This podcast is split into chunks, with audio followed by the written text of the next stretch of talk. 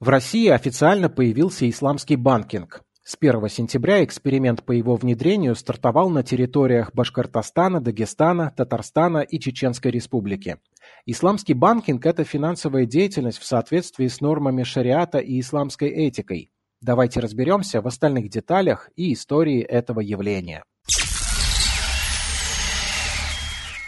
Бриф Special Банки, которые следуют нормам шариата, впервые возникли в 70-е годы прошлого столетия. Сейчас они присутствуют в более чем 130 странах мира. Эти организации практически ничем не отличаются от обычных светских банков. Также открывают счета, предлагают продукты для финансирования чего-либо, обеспечивают деятельность платежных систем и выступают в роли финансовых посредников. Но есть нюансы. По правилам шариата деньги – это средство обмена, а не источник дохода. Инвестировать можно только в материальные активы без лишних рисков, а заработок на процентах запрещен. Несмотря на то, что в исламском банкинге кое-что из этого есть под другим соусом, прежде всего такой формат все же действительно ориентирован на сохранение капитала. И такая консервативность здорово помогает исламским банкам переживать тяжелые времена. Их активы чаще всего максимально безопасны и становятся тихой гаванью в кризисы. Еще для понимания стоит сказать кратко, что суть мусульманской сделки в том, что риски должны нести все ее участники. А теперь к деталям. В исламском банкинге запрещено ростовщичество, так что взять кредит не получится. Нельзя и инвестировать во что-то очень рискованное, то есть шортить, например, или использовать фьючерсы, а где-то и криптовалюта под запретом. Облигации, как продажа чужого долга, также подпадают под запрет, да и спекуляции не одобряются. Получить прибыль в результате случайности, будь то лотерея или прострел любимой акции на спекулятивных новостях, очень плохо. Ну и то, про что почти все знают. Запрещены инвестиции в игорный бизнес, производство свинины, табака, алкоголя, наркотиков и оружия.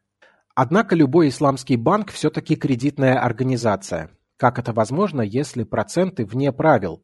Есть специальные названия для особенных финансовых продуктов. Например, мушарака, так называемое совместное предприятие. Допустим, вы с другом хотите открыть кофейню. Вы даете банку те деньги, что есть, он добавляет свои и покупает вам кофейню, но при этом сам банк владеет в этом бизнесе долей пропорционально своим вложениям и получает часть прибыли. Кстати, в таком случае банку невыгодно навязывать владельцам бизнеса, среди которых он сам, дополнительные услуги, иначе маржа снизится. Ход конем, что называется. Несложно догадаться, что в этом продукте спрятана самая обычная ссуда или кредит. Еще клиент может попросить у банка денег на какое-то социально значимое дело. Такая ссуда называется «карт Аль-Хасан». Возвращать приходится всю сумму и еще надбавку за оказанную услугу, но тут вроде как сам клиент определяет размер своей благодарности банку. То есть опять же никаких процентов, но что-то сверху будь добр дай. Еще один банковский продукт в нормах шариата – мурабаха. Это исламская ипотека. В этом случае банк покупает, например, квартиру на себя, а клиент покупает ее у банка, но платит частями и сверх того еще и за организацию сделки и сопутствующие расходы. В договоре, опять же, ни слова о процентах. Есть и исламские депозиты, хотя их сложно так назвать. Название им на самом деле мудараба. Клиент может выбрать отрасль, в которую банк инвестирует его деньги.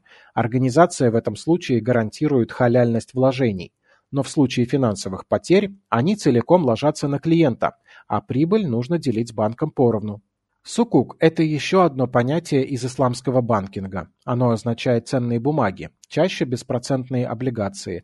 А вот истисна – это договор на поставку актива в будущем, то есть в некотором роде фьючерс.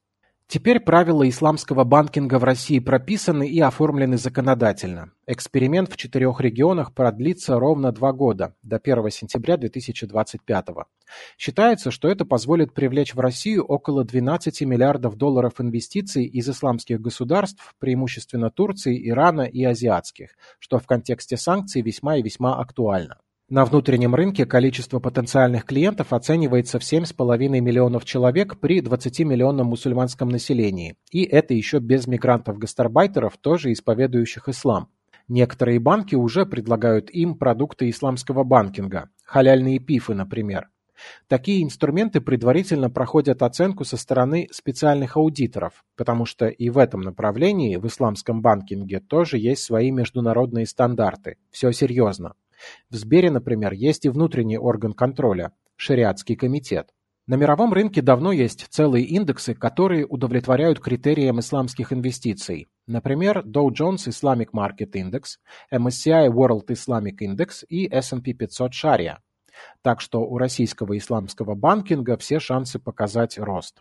Сложнее, как я уже говорил, с криптовалютами. В мусульманской среде нет общего положения о том, разрешены они или нет. Пару лет назад Исламский совет Индонезии постановил, что сделки с криптой – это харам, а Центробанки Эмиратов и Саудовской Аравии лишь предупредили о рискованности таких инвестиций, но не запрещали их. В России, скорее всего, решающим будет слово Центробанка. Хождение криптовалют вряд ли будет зависеть от религиозной составляющей. Зачем был нужен закон и этот эксперимент? Как вы уже поняли, в исламском банкинге финансово-кредитная организация несет риски наравне с клиентом, приобретая для него или вместе с ним обязательный материальный актив, потом перепродавая его клиенту, как в случае с исламской ипотекой, или получая с него прибыль, как в примере с долей от кофейного бизнеса. Это считается торговой деятельностью, которая для обычных светских банков всегда была под запретом. Сергей Чернов специально для InvestFuture.